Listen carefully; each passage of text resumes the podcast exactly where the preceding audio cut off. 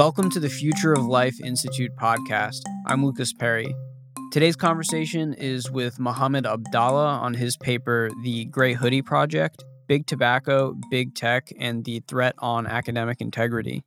We explore how big tobacco has used and still uses its wealth and influence to obfuscate the harm of tobacco by funding certain kinds of research, conferences, and organizations, as well as influencing scientists, all to help shape public opinion in order to avoid regulation and maximize profits. Mohamed explores in his paper and in this podcast how big technology companies engage in many of the same behaviors and tactics of big tobacco in order to protect their bottom line and appear to be socially responsible. Some of the opinions presented in the podcast may be controversial or inflammatory to some of our normal audience. The Future of Life Institute supports hearing a wide range of perspectives without taking a formal stance on it as an institution. If you're interested to know more about FLI's work in AI policy, you can head over to our policy page on our website at futureoflife.org/AI-policy, link in the description. Mohamed Abdalla is a PhD student in the Natural Language Processing Group in the Department of Computer Science at the University of Toronto and a Vanier Scholar, advised by Professor Frank Rudzicz and Professor Graeme Hurst. He holds affiliations with the Vector Institute for Artificial Intelligence, the Center for Ethics, and ICES, formerly known as the Institute for Clinical and Evaluative Sciences. And with that, let's get into our conversation with Mohamed Abdalla. So we're here today to discuss a recent paper of yours titled The Gray Hoodie Project, Big Tobacco, Big Tech, and the Threat on Academic Integrity. To start things off here, I'm curious if you could paint in broad brushstrokes how you view big tech as actively distorting the academic landscape to suit its needs, and how these efforts are modeled and similar to what big tobacco has done. And if you could also expand on what you mean by big tech, I think that would also be helpful for setting up the conversation. Yeah, so let's define what big tech is. I think that's the easiest of what we're going to tackle. Although in itself, it's actually not a very easy label to pin down. It's unclear what makes a company big and what makes a company tech. So for example, is Yahoo still a big company? Would it count as big tech? Is Disney a tech company? Because they clearly have a lot of technical capabilities, but I think most people would not consider them to be big tech. So what we did was we basically had a lot of conversation with a lot of researchers in our department, and we asked for a list of companies that they viewed as big tech, and we ended up with a list of 14 companies. Most of them we believe will be agreeable: Google, Facebook, Microsoft, Apple, Amazon, NVIDIA, Intel, IBM, Huawei, Samsung, Uber, Alibaba, Element AI, and OpenAI. This is a very restrictive set on what we believe the big tech companies are. Like, for example, a clear missing one here is Oracle. There's a lot of other big companies that are missing, but we're not assigning this as a prescriptive or a definitive list of what big tech companies are. But adding more companies to this list would only help us strengthen the conclusions we draw in our paper, because they will show how much more influence these companies have. So by limiting it to a small group, we're actually taking a pessimistic view on the maximum amount of influence that they have. That's what we define as big tech. Then the question comes, what do we mean by they have an outsized influence, or how they go about influencing policy? And we will get into specific examples here, but I think the best way of demonstrating why there should be cause for concern is through a very simple analogy. So imagine if there was a health policy conference which had tens of thousands of researchers, and among the topics they discussed was, how do you deal with the negative effects of increased tobacco usage? And its largest funding bodies were all big tobacco companies. Would this be socially acceptable? Would the field of health policy accept this? No. In fact, there are guidelines such as the Article 5.3 on the World Health Organization's Framework for Convention on Tobacco Control, which states that if you are developing public health policies with respect to tobacco control, you are required to act to protect these policies from commercial and other vested interests of the tobacco industry. So they are aware of the fact that industrial funding has a very large negative effect on the types of research, the types of conclusions, how strong the conclusions are that can be drawn from research. But if we flip that around, so, instead of health policy, we replace machine learning policy or AI policy Instead of big tobacco, you replace it with big tech. And instead of the negative effects of increased tobacco usage, the ethical concerns of increased AI deployment. Would this be accepted? And this is not even a hypothetical, because all of the big machine learning conferences, among their top funding bodies, are all these big tech companies. If you look at NeurIPS or you look at FACTS, the Fairness, Accountability, Transparency Conference, their platinum sponsors or gold sponsors, whatever their highest level is, depending on the conference, is all of these companies. Even if one was to say, it's okay because these companies are not the same as big tobacco, this should be justified. There is no justification for why we allow big tech to have such influence. I haven't proven that this influence exists yet in my speaking so far, but there is precedence to believe that industrial funding warps research. And there's been no critical thought of whether or not big tech, as like computer science industrial funding, warps research. And I argue in the paper that it does. All right. So with regards to understanding how industry involvement in research and development of a field or area can have a lot of influence, what you take as a historical example to learn from the strategies and the playbook of a historical industry to see if big tech might be doing the same things is big tobacco. So can you explain in the broadest brushstrokes how big tobacco became involved in shaping industry research on the health effects of tobacco, and how big tech is using all of the same or most of the same moves to shape the research landscape to make big tech themselves have a public image of trust and accountability when that may not be the case? The history is that shortly after World War II, in the mid-1950s, there was a pronounced decrease in demand for their product. What they believe caused, or at least in part caused, this drop in demand was a Reader's Digest article that was published called Cancer by the Carton, and it discussed the scientific links between smoking and lung cancer. It was later revealed after litigation that big tobacco actually knew about these links, but they also admitted it would result in increased legislation, decreased profits. So they didn't want to publicly agree with the conclusions of the paper, despite having internal research which showed that this indeed was the case. After this article was published, it was read by a lot of people, and people were getting scared about the health effects of smoking. They employed a PR firm, and their first strategy was to publish a full-page ad in the New York Times that was seen by, I think, approximately 43 million people or so, which is a large percentage of the population. And they would go in to state, and I quote, "They accept an interest in people's health as basic responsibility, paramount to every other consideration in our business," end quote. So despite having internal research that showed that these links were conclusive in their full-page ad, not only did they state that they believed these links were not conclusive, they also lied and said that the health of their people was paramount to every other consideration, including profit. So clear, blatant lies, but dressed up really nicely, and it reads really well.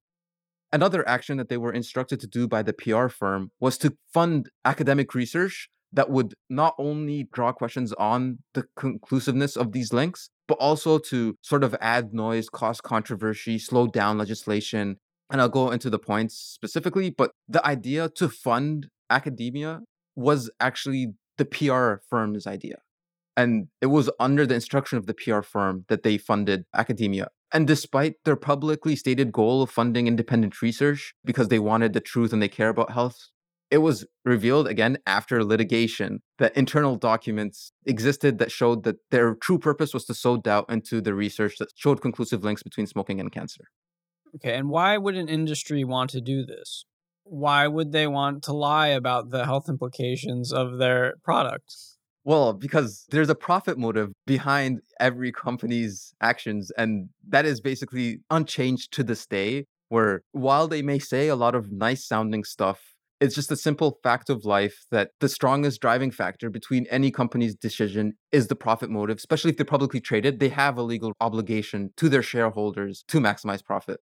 It's not like they're evil per se, they're just working within the system that they're in. We see sort of the exact same thing with big tech. People can argue about when the decline in opinion regarding these big tech companies started, especially if you're America-centric, since, I'm in Canada, you're in the States. I think the Cambridge Analytica scandal with Facebook can be seen as sort of a highlight, although Google has its own thing with Project Maven or Project Dragonfly. And the Pew Research firm shows that the amount of people that view big tech as having a net positive social change in the world started decreasing around the mid-2010s. And I'm only going to quote Facebook here, well, Mark Zuckerberg specifically in his testimony to Congress, but in Congress, he would state, it's clear that we didn't do enough and we didn't focus enough on preventing abuse. And he stressed that he admitted fault and they would double down on preventing abuse. And this was simply that they didn't think about how people could do harm. And again, this statement did not mention the leaked internal emails, which stated that they were aware of companies breaking their policies and they explicitly knew that Cambridge Analytica was breaking their scraping policies and chose to do nothing about it. Even more recently, there have been leaks. So BuzzFeed News leaked Sophie Zhang's resignation letter, which basically stated that unless they thought that they were going to catch flack in terms of PR, they would not act to moderate a lot of the negative events that was happening on their platforms. So this is a clear profit incentive thing, and there's no reason to think that these companies are different. So then the question is, how much of their funding of AI ethics or AI ethicists is driven by benevolent desire to see goodness in the world? And I'm sure there are people that work that have this sort of desire, but this is the four criticisms that you can get for reasons that you can fund academia. How much of it is used to reinvent yourself as socially responsible, influence the events and decisions made by funded universities, influence the research questions of individual scientists, and discover receptive academics? So while we can assume that some people there may actually have the social good in mind and may want to improve society, we need to also consider these are the reasons that big tobacco funded academia.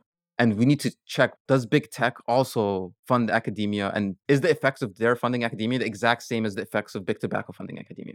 And if so, we as academics or the public body or government or whoever needs to take steps to minimize that undue influence.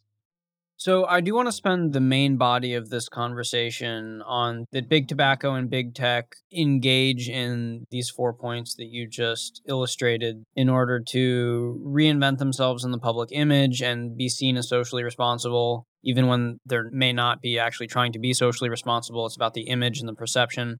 And then two, that they are trying to influence the events and decisions made by funded universities. And that three, they'll be influencing the research questions and plans of individual scientists. This helps funnel research into areas that will make you look benevolent or socially responsible, or you can funnel people away from topics that will lead to regulation. And then the last one is to discover receptive academics who can be leveraged. If you're in the oil industry and you can find a few scientists who have some degree of reputability and are willing to cast doubt on the science of climate change, then you've found some pretty good allies in your fight for your industry. Yep, exactly. So before we jump into that, do you want to go through each of these points and say what big tobacco did in each of them and what big tech did in each of them? Or do you want to just start by saying everything that big tobacco did? Since there's 4 points and there's a lot of evidence for each of these points, I think it's probably better to do for the first point, here's what big tobacco did, and then here's what big tech did. So let's go ahead and start then with this first point. From the perspective of big tobacco and big tech, what have they done to reinvent themselves in the public image as socially responsible? And again, you can just briefly touch on why it's their incentive to do that and not actually be socially responsible. So the benefit of framing yourself as socially responsible without having to actually take any actions to become socially responsible or to earn that label is basically increased consumer confidence, increased consumer count, a decreased chance of legislation if the general public and thereby the general politician believes that you are socially responsible and that you do care about the public good, you are less likely to be regulated as an industry. So that's a big driving factor for trying to appear socially responsible. And we actually see this in both industries. I'll cover it later, but a lot of stuff that's leaked basically shows that, spoiler, a lot of the AI research being done, especially in AI ethics, is seen as a way to either delay or prevent the legislation of AI because they're afraid that it will eat into their profit, which is against their profit motive, which is why they do a lot of the stuff that they do. So first, I'll go over what big tobacco did, and we'll try to draw parallels to what big tech did. to appear socially responsible, they were suggested by their PR firm, Hill & Knowlton Strategies, to fund academics and to create research centers. The biggest one that they created was CTR, which is the Council for Tobacco Research. And when they created CTR, they created it in a very academically appealing way. What I mean by that is that CTR was advised by distinguished scientists who served on its scientific advisory boards.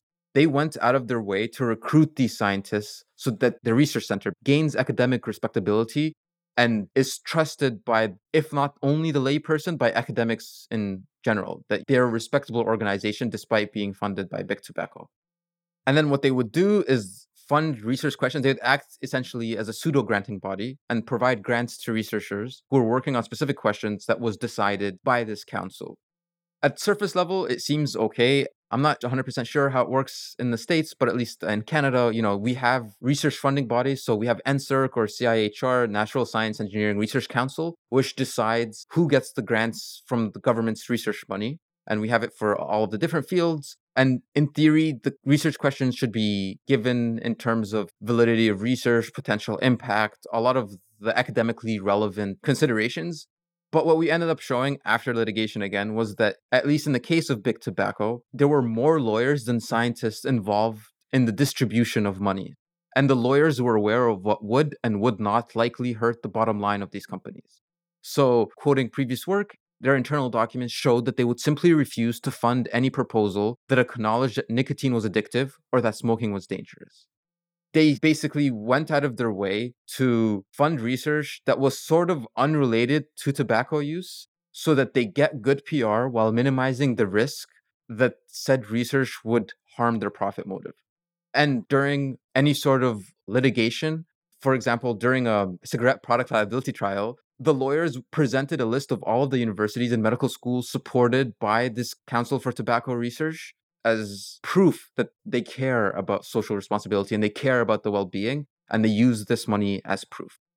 Basically, at first glance, all of their external-facing actions did seem that they cared about the well-being of people, but it was later revealed through internal documents that this was not the case. And this was basically a very calculated move to prevent legislation, beat litigation, and other self-serving goals in order to maximize profit. In big tech, we see similar things happening. In 2016, the Partnership on AI to Benefit People and Society was established to, quote, study and formulate best practices on AI technologies and to study AI and its influences on people and society. Again, a seemingly very virtuous goal. And a lot of people signed up for this. A lot of nonprofit organizations, academic bodies, and a lot of industry signed up for this. But it was later leaked that despite sounding rosy, the reality on the ground was a little bit darker. So reports from those involved, and this was a piece published at The Intercept, demonstrated how neither prestigious academic institutions such as MIT nor civil liberty organizations like the ACLU had much power in the direction of the partnership. So it ended up serving as a legitimating function for big tech goals, basically railroading other institutions while having their brand on your work helps appear socially responsible. But if you don't actually give them power, it's only the appearance of social responsibility that you're getting, and you're not actually being forced to be socially responsible. There's other examples of going to litigation specifically. During his testimony to Congress, Mark Zuckerberg stated that in order to tackle these problems, they'll work with independent academics, and these independent academics would be given oversight over their company. It's unclear how an academic that is chosen by Facebook, theoretically compensated by Facebook, and could be fired by Facebook would be independent of Facebook after being chosen, receiving compensation, and knowing that they can lose that compensation if they do something to anger Facebook. Another example, almost word for word, from big tobacco's showing off to jurors is that Google boasts that it releases more than X research papers on topics in responsible AI in a year to demonstrate social responsibility. This is despite arm's length involvement with military-minded startups. So if you build on that, Alphabet, Google faced a lot of internal backlash with Project Maven, which is basically they're working on image recognition algorithms for drones. They faced a lot of backlash. So publicly, they appear to have stopped. They promised to stop working with the military. However, internally, Gradient Ventures, which is basically the venture capital arm of Alphabet, still funds, provides researchers, and provides data to military startups. So despite their promise not to work in the military, despite their research in responsible AI, they still work in areas that don't necessarily fit the label of being socially responsible. It seems there's also this dynamic here where in both tobacco and in tech, it's cheaper to pretend to be socially responsible than to actually be socially responsible. In the case of big tobacco, that would have actually meant dismantling the entire industry and maybe bringing e-cigarettes on 10 years before that actually happened. Yet in the case of big tech, it would seem to be more like hampering short-term profit margins and putting a halt to recommender algorithms and systems that are already deployed that are having a dubious effect on American democracy and the well-being of the tens of millions of human brains that are getting fed garbage content by these algorithms. So this first point seems pretty clear to me. I'm not sure if you have anything else you'd like to add here. Public perception is just important. And if you can get policymakers and government to also think that you're playing socially responsible, they'll hold off on regulating you in the ways that you don't want to be regulated. Yeah, that's exactly it. Yeah. Are these moves that are made by big tobacco and big tech also reflected in other contentious industries like in the oil industry or other greenhouse gas emitting energy industries? Are they making generally the same type of moves? Yeah, 100%. So this is simply industry's reaction to any sort of possible legislation. Whether it's big tobacco and smoking legislation, big tech and some sort of legislation on AI, oil companies and legislation on greenhouse gas emissions, clean energy, so on and so forth. Even a lot of food industry, I'm not sure what the proper term for it is, but a lot of the nutritional science research is heavily corrupted by funding from whether it's Kellogg's or, the meat industry or the dairy industry. So it's just, that's what industry does. They have a profit motive, and this is a profitable action to take. So it's everywhere. Yeah. So, when the truth isn't in your favor and your incentive is profit, then obfuscating the truth is your goal. Exactly. All right. So moving on to the second point then, how is it that big tobacco and big tech, in your words, work to influence the events and decisions made by funded universities? And why does influencing the decisions made by funded universities even matter for large industries like big tobacco and big tech? So there's multiple reasons to influence events. What it means to influence events is also a variety of actions. You could either hold events, you could stop holding events, or you can change how events that are being held operate. So events here, at least in the academic sense, I'm going to talk about conferences. And although they're not always necessarily funded by universities, they are academic events. So why would you want to do this? Let's talk about big tobacco first and show by example why they gained from doing this. First, I'll just go over some examples. So at my home university, the University of Toronto, Imperial Tobacco, which is one of the companies that belongs in big tobacco, withheld its funding from UFT's Faculty of Law Conference as retribution for the fact that UFT law students were influential in having criminal charges be laid against Shoppers Drug Mart for selling tobacco to a minor. As one of their spokesperson said, they were biting the hand that feeds them. If universities' events, such as this annual UFT Law Conference, relies on funding from industry in general, then they have an oversized say of what you as an institution will do or what people working for you can and cannot do, because you'll be scared of losing that consistent money. I see. So you feed as many people as you can, knowing that if they ever bite you, the retraction of your money or what you are feeding them is an incentive for them to not hurt you. Exactly. But it's not even their retraction. It's the threat of retraction. If in the back in their mind, 50% of their funding comes from whatever industry, can you afford to live without 50% of your funding? Most people would say no, and that causes worry and will cause you to self-censor. And that's not a good thing in academia. And replacing that funding is not always easy. It's very difficult. So not only are you getting the public image of being socially responsible by investing in some institutions or conferences which appear to be socially responsible or which contain socially responsible workshops and portions, But then you also have in the back of the mind of the board that organizes these conferences, the worry and the knowledge that like, oh, we can't take a position on this because we'd lose our funding, or this is too spicy or something. So we can't take a position on this. So you're getting both of these benefits. The constraining of what they may do within the context of what may be deemed ethically and socially responsible, which may be to go against your industry in some strong way. But you also gain the appearance of just flat out being socially responsible while suppressing what would be socially responsible free discourse. 100%. And to build on that a little bit, since we brought in boards, people that decide what happens, an easier way of influencing what happens is to actually plant or recruit friendly actors within academia.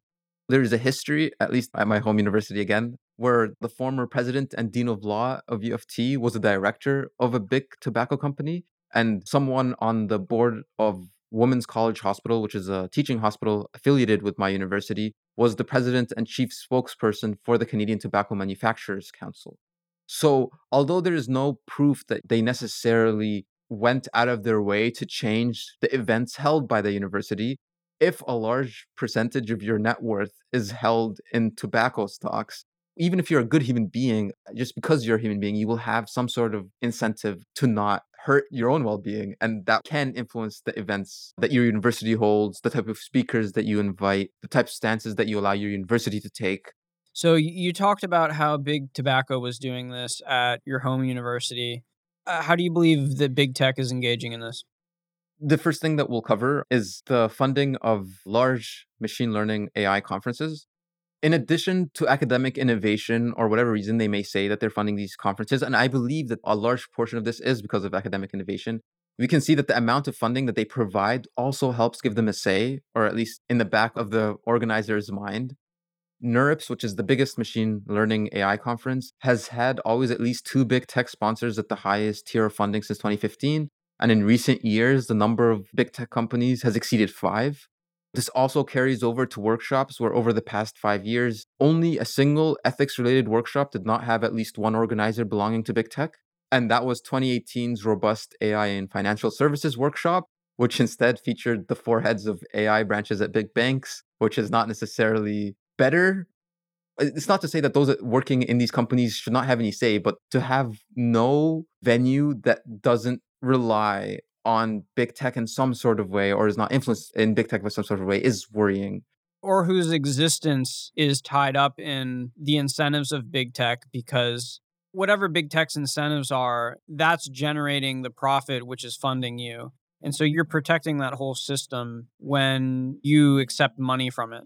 And then your incentives become aligned with the incentives of the company that is suppressing socially responsible work.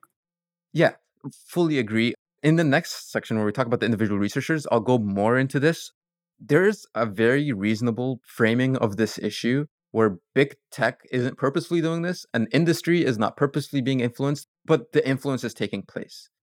But basically, exactly as you said, even if these companies are not making any explicit demands or requests from the conference organizers, it's only human nature to assume that these organizers would be worried or uncomfortable doing anything that would hurt their sponsors. And this type of self-censorship is worrying. The example that I just showed was for NeurIPS, which is largely a technical conference. So, Google does have incentive to fund technical research because a really good optimization algorithm will help their industry or their work, their products. But even when it comes to conferences that are not technical in their goals, so for example, the FACT conference, the Fairness, Accountability, Transparency conference, has never had a year without big tech funding at the highest level. Google's 3 out of 3 years, Microsoft's 2 out of 3 years, and Facebook is 2 out of 3 years. FACT has a statement regarding sponsorship and financial support, where they say that you have to disclose this funding. But it's unclear how disclosure alone helps combat direct and indirect industrial pressures. A reaction that I often get is basically that those who are involved are very careful to disclose the potential conflicts of interest, but that is not a critical understanding of how the conflict of interest actually works. Disclosing a conflict of interest is not a solution. It's just simply highlighting the fact that a problem exists. In the public health sphere, researchers push that resources should be devoted to the problems associated with sequestration which is elimination of relationships between commercial industry and professionals in all cases where it's remotely feasible.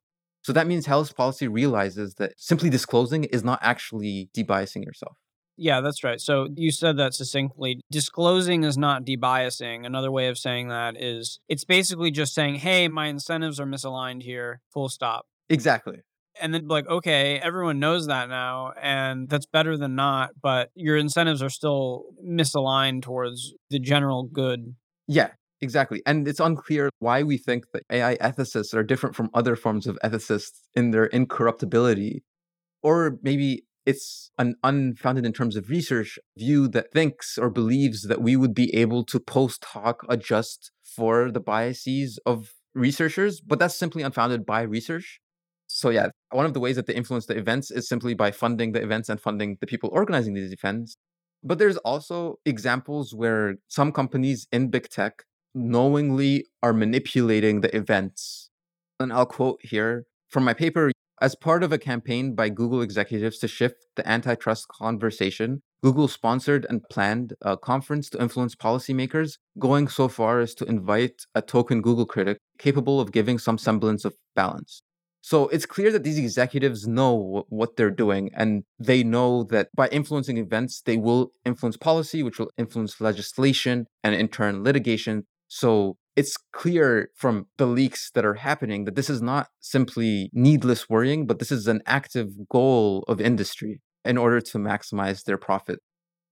There is some work for big tobacco that has not been done in big tech. I don't think it can be done in big tech, and I'll speak about why. But basically, when it comes to influencing events, there is research that shows that events held that were sponsored by big tobacco, such as symposiums or workshops about secondhand smoking, are not only skewed, but also of a poorer quality compared to events not sponsored by big tobacco. So when it comes to big tobacco research, if the event is sponsored by big tobacco, the causation here is not clear, whether or not it's subconscious, whether or not it's conscious. The causation might not be perfectly clear, but the results are, and it shows that if you're funded by big tobacco, you're more skewed and poorer quality in terms of research about the effects of secondhand smoking or the effects of smoking. We can't do this sort of research in big tech because there isn't an event that isn't sponsored by big tech. So we can't even do this sort of research. And that should be worrying if we know in other fields that sponsorship leads to lower quality of work. Why are we not trying to, have them divest from funding events directly anyway? All right. Yeah. And so this very clearly links up with the first example you gave at the beginning of our conversation about, imagine having a healthcare conference and all of the main investors are big cigarette companies. Wouldn't we have a problem with that? So these large industries which are having detrimental effects to society and civilization first have the incentive to portray a public image of social responsibility without actually being socially responsible. And then they also have an incentive to influence events and decisions made by funded universities as to, one, make the incentives of those universities and events aligned with their own because their funding is dependent on these industries. And then also to therefore constrain what can and may be said at these conferences in order to protect that funding. So the next one here is, how is it that big tobacco and big tech influence the research questions and plans of individual scientists?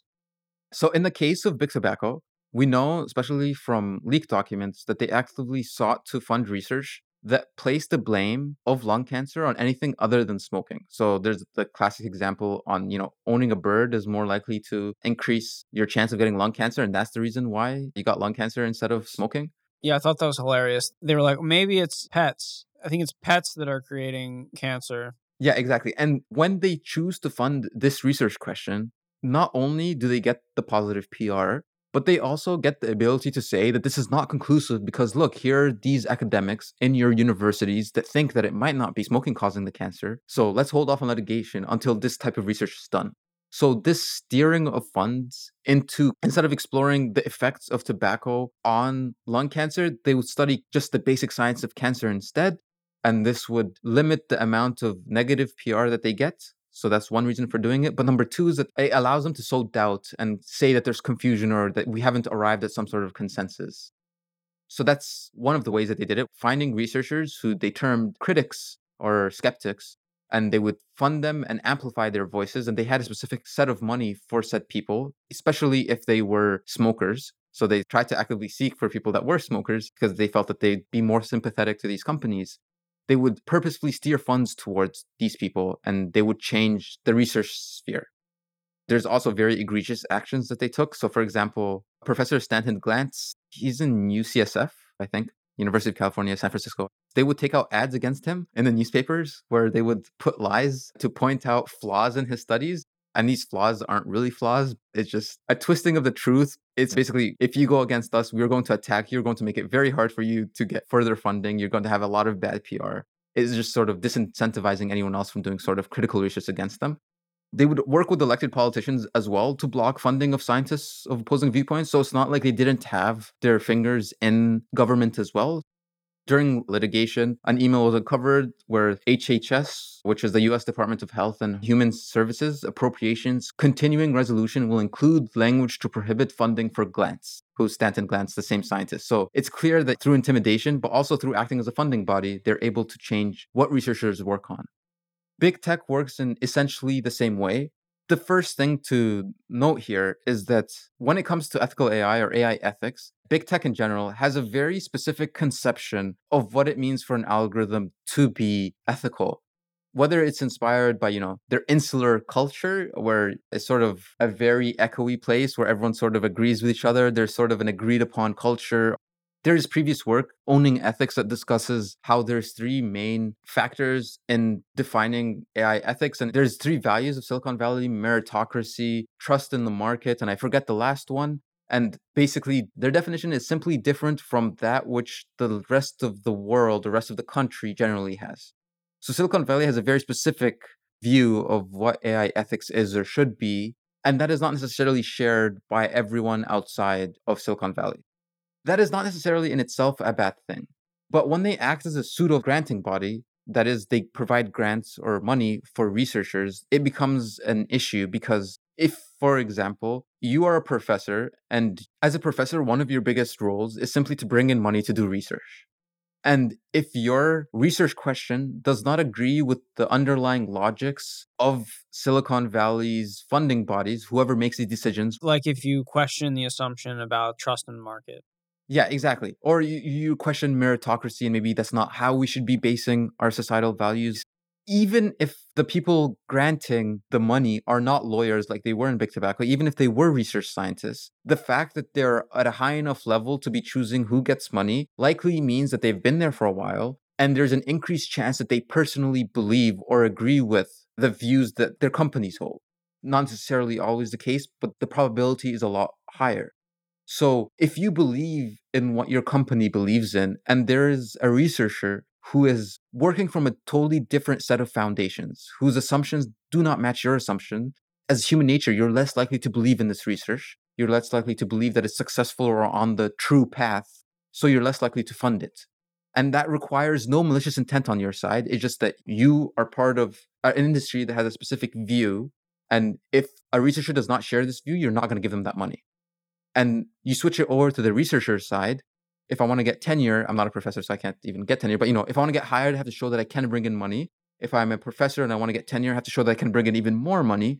And if I see that these companies are giving away vast sums of money, it is in my best interest to ask a research question that will be funded by them. Because what good am I if I get no money and I don't get hired? Or what good am I if I get no money and I don't get tenure?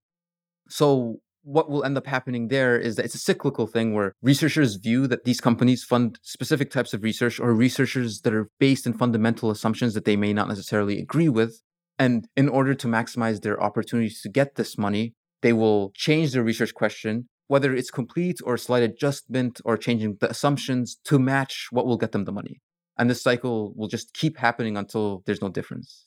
So there's less opportunity for researchers and institutions that fundamentally disagree with some axiom that these industries hold over ethics and accountability or whatever else. Exactly, 100%. And the important thing to note here is that for this to happen, no one needs to be acting maliciously. The people in big tech probably believe in what they're pushing for.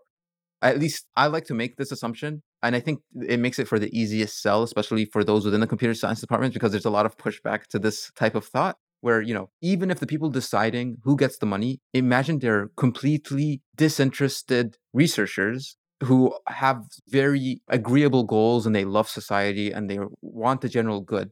The fact that they are in a position to be deciding who gets the money means that they're likely higher up in these companies. You don't get to be higher up and stay for these companies long enough unless you agree with the viewpoint. And that viewpoint, though, in a market has to be, in some sense, aligned with the impersonal global corporate objective of maximizing the bottom line. There's this values filtration process internally in a company where maybe you'll have all the people who are against Project Maven, but none of them are high enough, right? Exactly. You need to sift those people out for the higher positions, because the higher positions are the ones which have to be aligned with the bottom line, with maximizing profits for shareholders. Those people could authentically think that maximizing the profit of some big industrial company is a good thing because you really trust in the market and how it serves the market.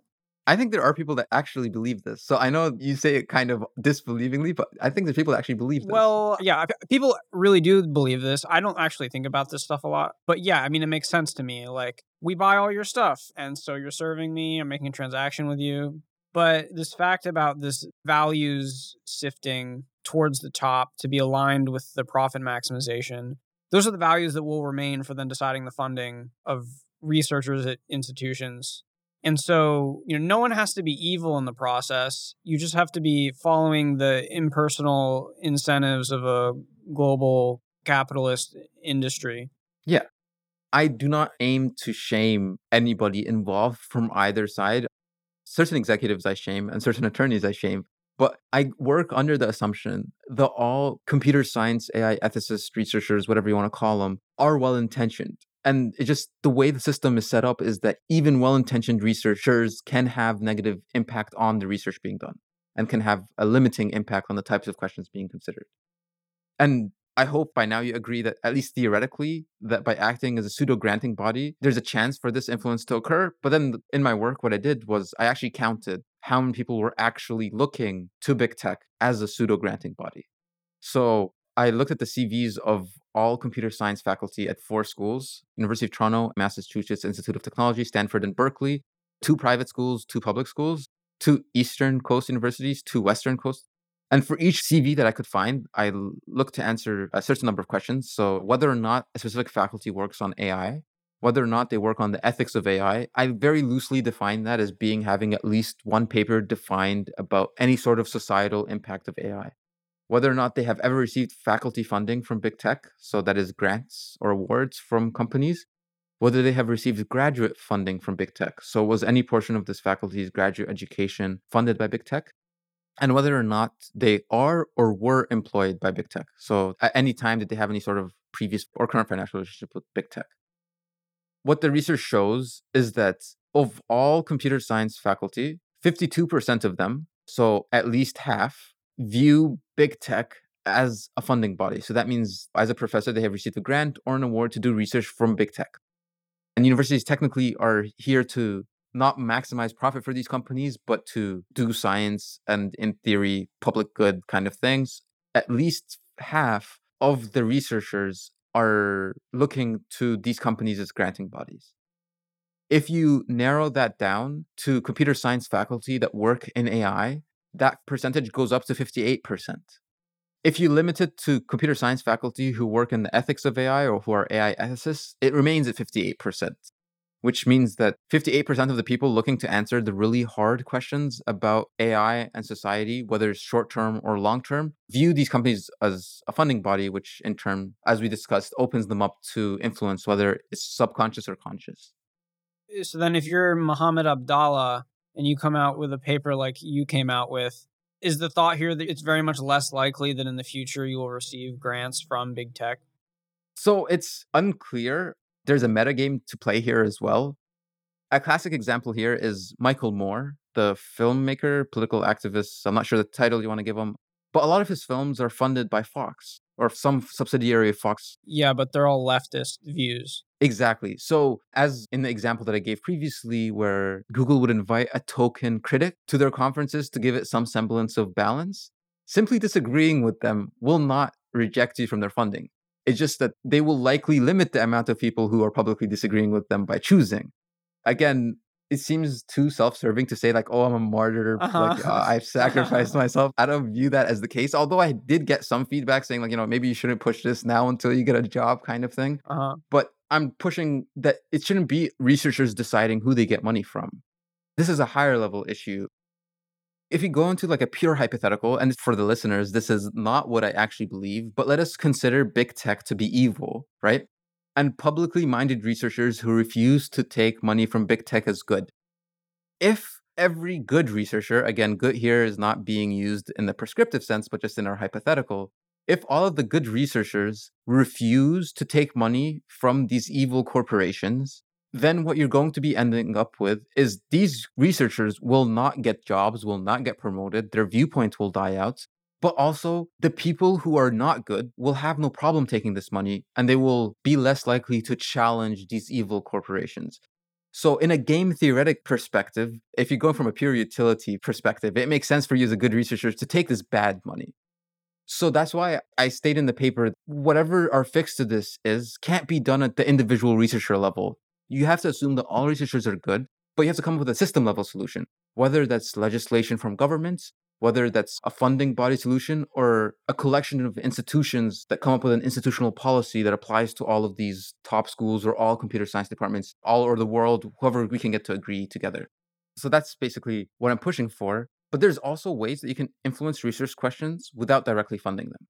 And the way that you do this is by repeated exposure to your ideas of ethics or your ideas of what is fair, what is not fair, however you want to phrase it. I got a lot of puzzled looks when I tell people that I also looked at whether or not a professor was funded during graduate school by these companies. And there is some rightful questioning there because, you know, am I saying or am I assuming that the fact that they got a scholarship from, let's say, Microsoft during their PhD, is that going to impact the research question 20 years down the line when they're a professor? And I do not think that's actually how this works. But the reason for asking this was to show how often or how much exposure these faculty members were given to big tech's values or Silicon Valley values, however you want to say it. Even if they're not actively going out of their way to give money to researchers to affect their research questions, if every single person who becomes a faculty member at all of these prestigious schools has at one point done some term, whether that's a 4-month internship or a 1-year stint or a multiple year stint in big tech in Silicon Valley, it's only human to worry that, you know, repeated exposure to such views will impact whatever views you end up developing yourself, especially if you're not going into this environment trying to critically examine their views. You're just likely to adopt it internally, subconsciously, before you have to think about it. And what we show here is that 84% of all computer science faculty have had some sort of financial connection with big tech, whether that's receiving funding as a graduate or a faculty member or been previously employed. We know what the incentives of these industries are all about. So why would they even be interested in funding the graduate work of someone if it wasn't going to groom them in some sense? Are there tax reasons? I'm not 100% sure how it works in the United States. It exists in Canada, but I'm not sure if it does in the US. Okay. So there's multiple reasons for doing this. There is, of course, as usual, the PR aspects of it. You know, we are helping students pay off their student loans in the States, I guess. There's also, if you fund someone's graduate funding, you're building connections, making them easier to hire, possibly. Oh, yeah. You win the talent war. Yeah, exactly. Yeah. If you win a Microsoft fellowship, I think you also win an internship at Microsoft, which makes you more likely to work for Microsoft. So it's also like a semi-hiring thing. There's a lot of reasons for them to do this. And I can't say that to influence is the only reason, but the fact that if you limit it to CS faculty who work in AI ethics, 97% of them have had some sort of financial connection to big tech. 97% of them have had exposure to the dominant views of ethics by Silicon Valley. what percentage of this 97 is going to subconsciously accept these views or adopt these views because they haven't been presented with another view, or they haven't been presented with the opportunity to consider another critical view that disagrees with their fundamental assumptions? It's not to say that it's impossible. It's just to say, should they be having such a large influence? So we've spent a lot of time here then on this third point on influencing the research questions and plans of individual scientists. It seems largely, again, that by giving money, you can help align their incentives with your own. You can help direct what kind of research questions you care about. You can help give the impression of social responsibility when actually you're constraining and funneling research interest and research activity into places which are beneficial to you. You're also, I think you're arguing here, exposing researchers to your values and your community. Yeah. Not everyone's view of ethics is fully formed when they get a lot of exposure to big tech. And this is worrying because if you're a blank slate, you're much more easily drawn upon. So they're more likely to impart their views on you. And if 97% of the people are exposed, it's only safe to assume that some percentage will draw this, and then that will artificially inflate the amount of people that agree with big tech's viewpoints and therefore further push academia or the academic conversation into alignment to something they find favorable. All right. And so the last point here then is how big tobacco and big tech discover receptive academics who can be leveraged. So this is the point about finding someone who may be a skeptic or a critic in a community of some widely held scientific view, and then funding and propping them up so that they introduce some level of fake or constructed and artificial doubt and skepticism and obfuscation of the issue. So would you like to unpack how big tobacco and big tech have done this? When it comes to big tobacco, we did cover this a tiny bit before. For example, when we talked about how they would fund research that questions whether it's actually, keeping birds as pets that caused lung cancer. And so long as this research is still being funded and has not been published in a journal, they can, honestly speaking, say that it is not yet conclusive, there is research being done, and there are other possible causes being studied. Despite having internal research to show that this is not true, if you go from a pure logic standpoint where is it conclusive being defined as there exists no oppositional research, they've satisfied the conditions such that it is not conclusive and there is fake doubt. Yeah, you're making logically accurate statements, but they're epistemically dishonest. Yeah, and that's basically what they do when they leverage these academics to sow doubt. But they knew that, especially in Europe, a little bit after this, that there was a lot of concern being drawn regarding the funding of academics by big tobacco. So they would purposefully search for European scientists who had no previous connection to them, who they could leverage to testify. And this was part of a larger project that they called the White Coat Project, which resulted in infiltrations in governing bodies, heads of academia, and editorial boards to help with litigation, legislation. And that's actually why I named my paper The Gray Hoodie Project. It's an homage to the White Coat Project. But since computer scientists don't actually wear white coats, more likely to wear gray hoodies, that's where the name of the paper comes from. So that's how big tobacco did it. When it comes to big tech, we have clear evidence that they have done the same. Although it's not clear the scope of which they have done this because there haven't been enough leaks yet. This is not something that's usually publicly facing. But Eric Schmidt, previously the CEO of Google, was, and I quote from an Intercept article, advised on which academic AI ethicists his private foundation should fund. I think Eric Schmidt has very special views regarding the place of big tech and its impact on society that likely would not be agreed with by the majority of AI ethicists.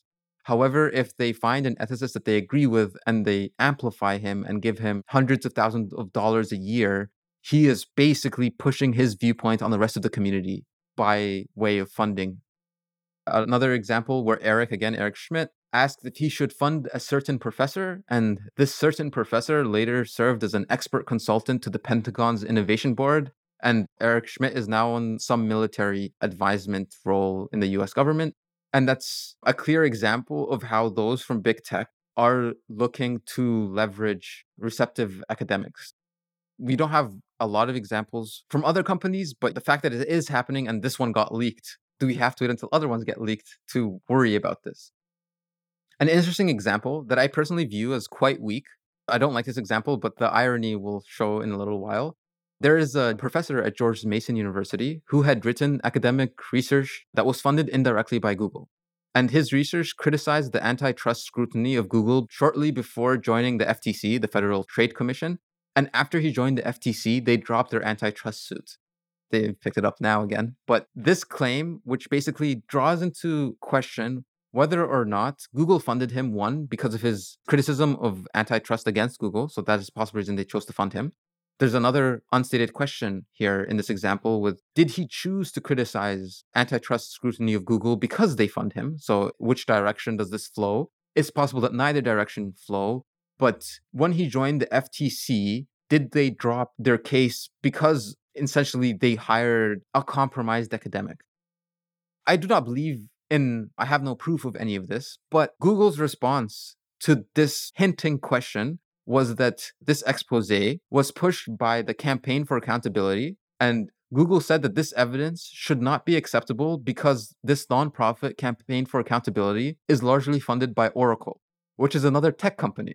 So if you sort of abstract this away, what Google is saying is that claims made regarding societal impacts or legislation or anything to do with AI ethics, if that researcher is funded by a big tech company, we should be worried about what they're saying, or we should be very skeptical about what they're saying, because they're essentially saying that you should not trust this because it's funded by Oracle. It's largely backed by Oracle.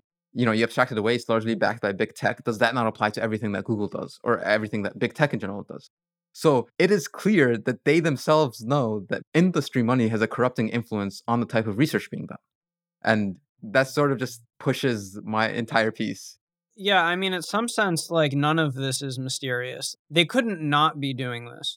We know what industry wants and does, and they're full of smart people. And so, I mean, if someone from industry who was participating in this were listening to this conversation, they would be like, you've woken up to the obvious. Good job, you know?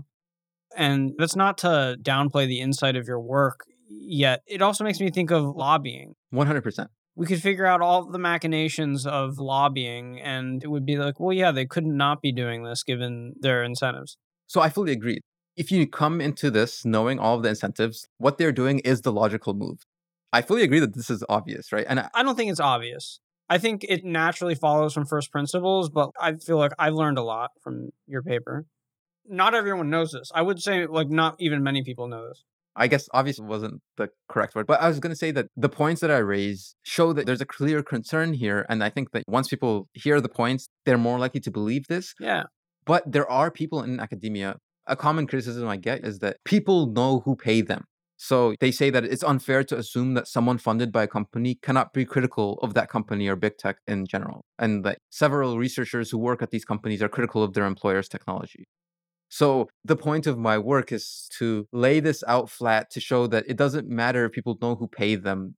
The academic literature shows that this has a negative effect, and therefore disclosure isn't enough. I don't want to name the person who said this criticism, but they're pretty high up. The idea that conflict of interest is okay simply because it's disclosed seems to be a uniquely computer science phenomenon. Yeah, it's a weird claim to be able to say, I'm so smart and powerful and I have a PhD, and giving me dirty money or money that carries with it certain incentives, I'm just free of that. Yeah, or whether or not it's incorrectly perceived ability to self-correct for these biases. That's sort of the current that I'm trying to fight against, because the mainstream current in academia is sort of like, yeah, but we know who pays us, so we're going to adjust for it. And although the conclusions I draw are intuitive, I think, the intuition that people have regarding big tech is like basically big tobacco. Everyone has an intuitively negative gut feeling, so it's very easy for them to agree. It's a little bit more difficult to convince them that even if you believe that big tech is a force for good, you should still be worried. I also think that the word here that is better than obvious is it's self-evident once it's been explained. It's not obvious, because if it were obvious, then you wouldn't have needed to write this paper, and I already would have known about this, and everyone would have. So if you were just to wrap up and summarize in a few bullet points here, this last point on discovering receptive academics and leveraging them, how would you do that? I tried to summarize this to policymakers. When policymakers try to make policy, they tend to converse with three main parties. They will converse with industry, they converse with the academics, and they converse with the public. And they believe that getting this wide viewpoint will help them arrive at the best compromise to help society move in the way that it should. However, the very mindful way that big tech is trying to leverage academics, a policymaker will talk to industry. He'll talk to the very specific researchers who are handpicked by industry and therefore are basically in agreement with industry, and they will talk to the public. So 2/3 of the voices they hear are industry-aligned voices, as opposed to previously 1/3. And that's something that I cover in the paper. And that's the reason why you want to leverage receptive academics, because it gives you the ability so that the majority of whatever a policymaker hears, and they're really busy people and they don't have the time to do the research themselves, if 2 out of every 3 people is pushing policy or pushing views that are in alignment with whatever is good for big tech's profit motive, then you're more likely to believe that viewpoint, as opposed to having an independent academia where if the right decision is to agree with big tech, then assume they would. If the right decision is to disagree, then you assume they would. But if they leverage the academics, this is less likely to happen. Therefore, academia is not playing its proper role when it comes to policymaking. All right. So I think this pretty clearly lays out then how industries in general, whether it be big tobacco, big tech, oil companies, greenhouse gas emitting energy companies, you even brought up the food industry. I mean, just anyone really who have the bottom line as their incentive. These strategies are just naturally born of the impersonal incentive structure of a corporation or industry. This next question is maybe a bit more optimistic. All these organizations are made up of people. And these people are all, I guess, more or less good or more or less altruistic. And you expect that if we don't go extinct, these industries always get caught, right? The big tobacco got caught. Oil industries are in the midst of getting caught. And next we have big tech. And I mean, the dynamics are also a little bit different because cigarettes and oil can be booted, but we're kind of married to the technology of big tech forever. Literally. I would agree with that. Yeah.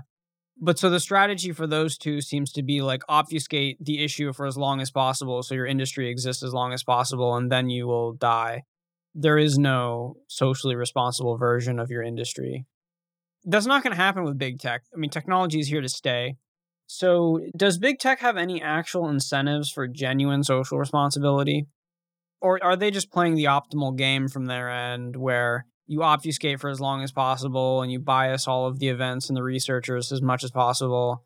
Eventually, there'll be enough podcasts like this and minds change that they can't do that any longer without incurring a large social cost and opinion and perhaps market. So is it always simply the case that promoting the facade of being socially responsible is cheaper and better than the incentive of actually becoming socially responsible? So a thing that I have to say, because the people that I worked with that still work in health policy regarding tobacco would be hurt if I didn't say it, big tobacco is still heavily investing in academia, and they're still heavily pushing research and certain viewpoints. And although the general perception has shifted regarding big tobacco, they're not done yet. So although I do agree with your conclusion that it is a matter of time when they're done, to think that the fight is over is simply not true yet. Like, there's still a lot of health policy folks that are pushing as hard as they can to completely get rid of them. Even within the United States and Europe, they create new institutions that do other research. They've become, maybe a little bit more subtle about it, but to declare victory, I think is the correct path and what will happen, but it has not yet happened. So there's still work to be done.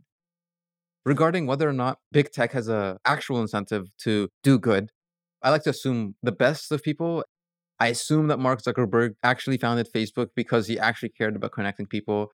I believe that in his heart of hearts, he does have, at least generally speaking, a positive goal for society. He doesn't want to necessarily do bad or, be wrecking democracies across the world. So I don't think that's his goal, right? So I think that starting from that viewpoint is helpful because, one, it will make you heard, but also it shows how this is a largely systemic issue because despite his well-intentioned goals that we're assuming exist, and I actually do believe at some level it's true, the incentives in the system in which he plays adds a caveat to everything he says that we aren't putting there. So for example, when Facebook says they care about social responsibility or that they will take steps to minimize the amount of fake news, whatever that means, all of the statements made by any industry in any company, because of the fact that we're in a capitalist system, is prior on the statement given it does not hamper profits, right? So when Facebook wants to deal with fake news, they will turn to automated AI algorithms and they say, we're doing this because it's impossible to moderate the amount of stories that we get. From a strictly numeric perspective, this is true, but what they're not saying is that it is not possible for us to use humans to moderate all of these stories while staying profitable. So that is to say, the starting point of their action may be positive, but the fact that it has to be warped to fit the profit motive ends up largely negating, if not completely negating, the effects of the actions they take. So for example, you can take Facebook's content moderation in the continent of Africa. They used to have none, and until recently, they got only one content center moderation in the entire continent of Africa. The amount of languages spoken in that continent alone, how many people do you have to hire in that one content moderation? How many people per language are you hiring? Sophie Zeng's resignation letter basically showed that despite being aware of all of these issues and having employees, especially at the lower levels, who were passionate about the social good, so it's clear that they are trying to do a social good, the fact that everything is prior on whether or not it will result in money hurts the end result of their action. So I believe, and I agree with you, that this industry is different. And I do believe that they have an incentive for the social good. But unless this incentive is forced upon everyone else, they are hurting themselves if they refuse to take profit that they could take, if that makes sense. If you choose to not do something because it is socially good, but it will hurt your profit, some other company is going to do that thing. And they will take the profits and they will beat your market share until you can, find a way to account for it in the stock price. People value you more now that you are being good. Yeah, but I don't think we're at a stage where that's possible or that's even well-defined what it means. So I agree that even if this research is well-intentioned, the road to hell is paved with good intentions. Yeah, good intentions lead to bad incentives. Or the good incentives are required to be forced through the lens of bad incentive. They have to be aligned with the bad incentive for them to actually manifest. Otherwise, they will always get blocked. Yeah, by that you mean the things which are good for society must be aligned with the bad incentives of maximizing profit share, or they will not manifest. Exactly. And that's the issue when it comes to funding academia, because it is possible to change society's viewpoint on, one, what is possible, but two, what is preferable to match the profit incentives of these companies. So you could find a way of what is ethical AI, what does it uncover, what sort of legislation is feasible, what sort of legislation is desirable, in what context does it apply, does it not apply, what jurisdiction, so on and so forth. These are all still open questions. And it is the incentive of these companies to help mold these answers such that they have to change as little as possible. So when we have benefits that are not accruing from industry, or where we have negative externalities or negative effects from the incentives of industry leading to detrimental outcomes for society, the thing that we have for remedying that is regulation. And I imagine that more than the general population, I would guess, are libertarian attitudes at big tech companies, which in this sense, I would summarize as socially liberal or left-leaning, and then against regulation, so valuing the free market. And so there's this value resistance. And we talked about how the people at the top are going to be sifted through. You're not going to have people at the top of big tech companies who really love regulation or think that regulation is really good for making a beautiful world, because regulation is just always hampering the bottom line. Yet it's the tool that we have for trying to mitigate negative externalities and negative outcomes from industry maximizing their bottom line. So what do you suggest that we do? Is it just that we need good regulation? We need to find some meaningful regulatory system and effective policy? Because otherwise, nothing will happen. They'll just keep following their incentives, and they have so much power, and they'll just do what they do to keep doing the same thing. And the only way to break that is regulation. So I agree. The solution is basically regulation. The question is, how do we go about getting there, or what specific rules do we want to use or laws do we want to create? And I don't actually answer any of this in my work. I answer sort of a question that comes before the legislation or the regulation, which is basically, I propose that AI ethics should be a different department from computer science, so that in the same way that bioethics is no longer in the same department as biology or medicine, AI ethics should be its own separate department. And in that way, anyone working in this department is not allowed to have any sort of relationship with these companies. Yeah, you call that sequestration. It's not my own term, but yeah, that's what it's called. Yeah. Okay. So this is where you're just removing all of the incentives, whether you're declaring conflict of interest or not, you're just removing the conflict of interest. Yes. Putting myself on the spot here, it's very difficult to assume that I myself have not been corrupted by repeated exposure. As much as I try to view myself as a critical thinker, you know, the research shows repeated exposure will influence what you think and what you believe. And I've interned at Google, for example, and they have a very large amount of internal propaganda pointed at their employees. So I can't barge in here saying that I am a clean slate or like, you know, I'm a clean person. You should listen to my policies. But I think that academia should try to create an environment where it is possible, or dare I say, encouraged to be a clean person, where clean means no financial involvement with these companies. That said, there's a lot of steps that can be done when it comes to regulation. Slightly unrelated, but kind of not unrelated, is fixing the tax code in the US and Canada and around the world. A large reason of why a lot of computer science faculty and computer scientists in general look to industry for funding is because governments have been cutting, or at least not increasing with the rates of research being done in fields, the amount of money available for research funding. And why do they not have as much money? You know, this is probably in part because these companies are not paying their fair share when it comes to paying their taxes, which is how a lot of researchers get their funding. That's one way of doing it. If you want to go into specifics, it's more difficult and a much harder sell for specific policies.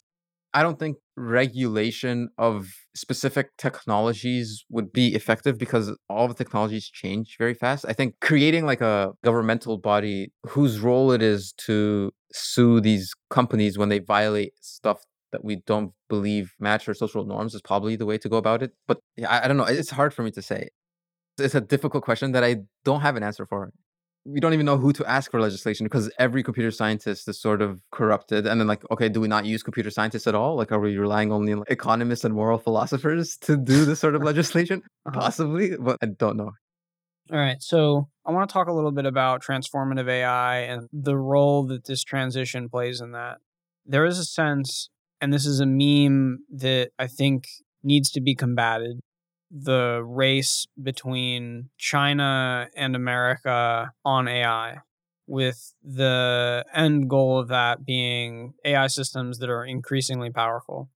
And so some sense that any kind of regulation used to try to fix any of these negative externalities from these incentives is just shooting ourselves in the knee, and the evil other is racing to beat us. That's the Eric Schmidt argument.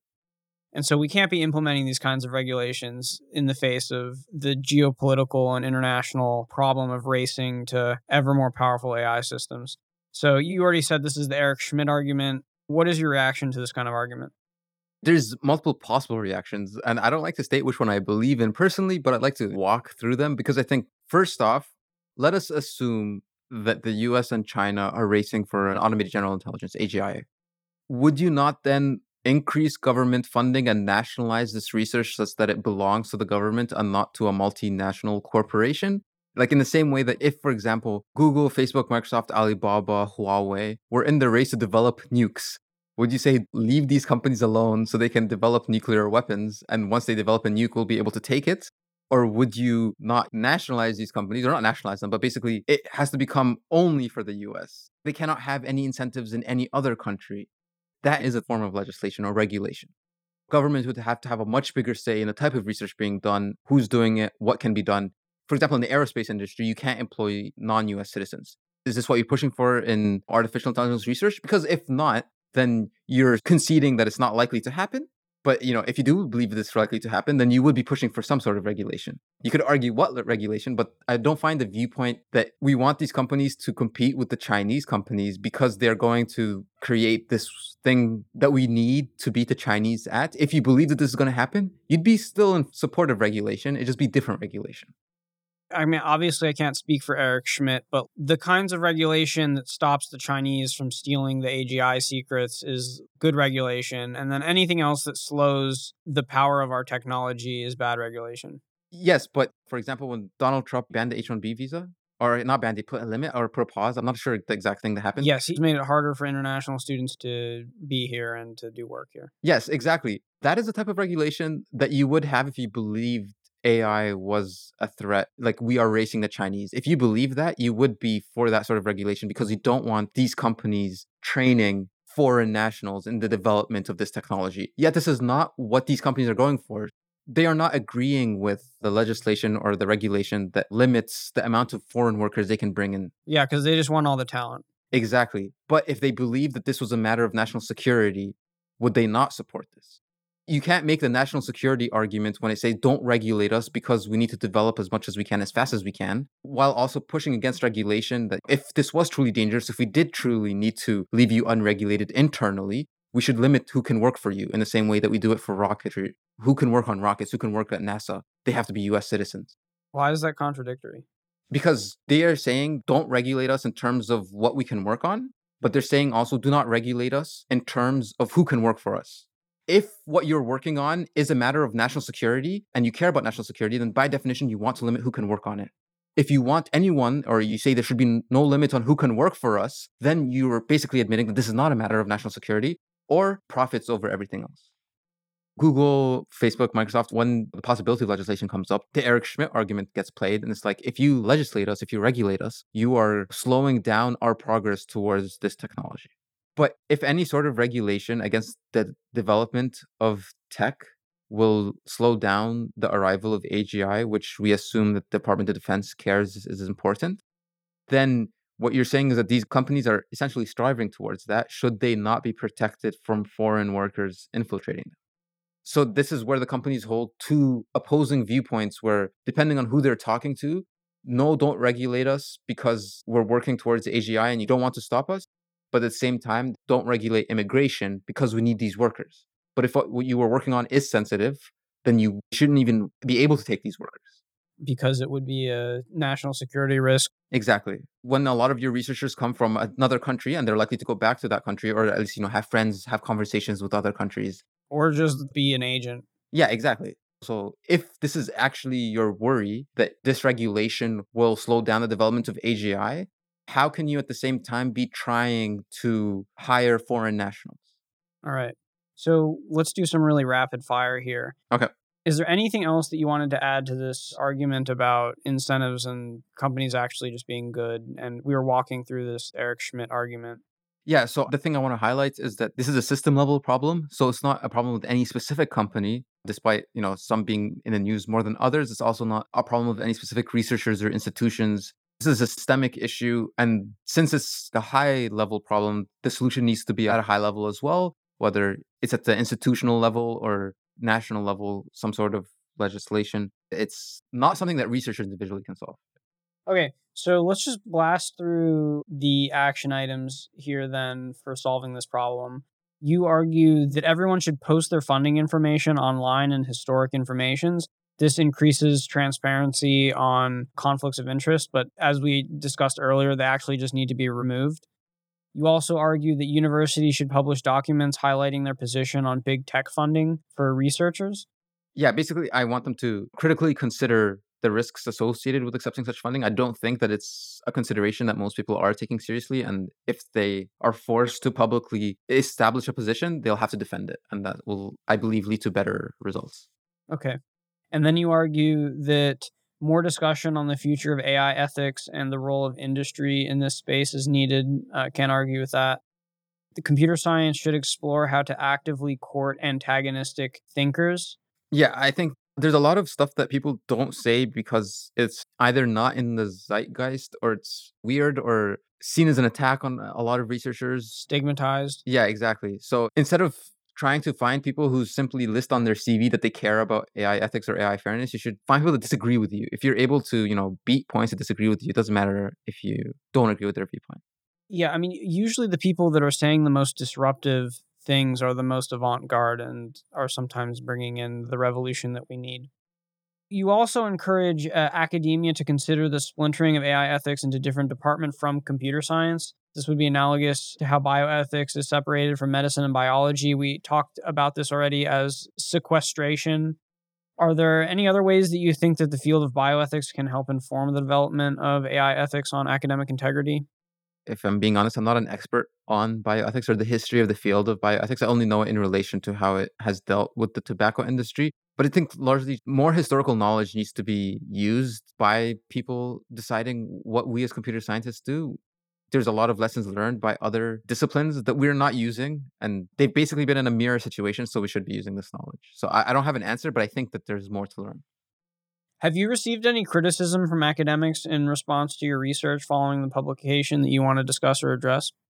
On this specific publication, no, but it may be because of the COVID pandemic.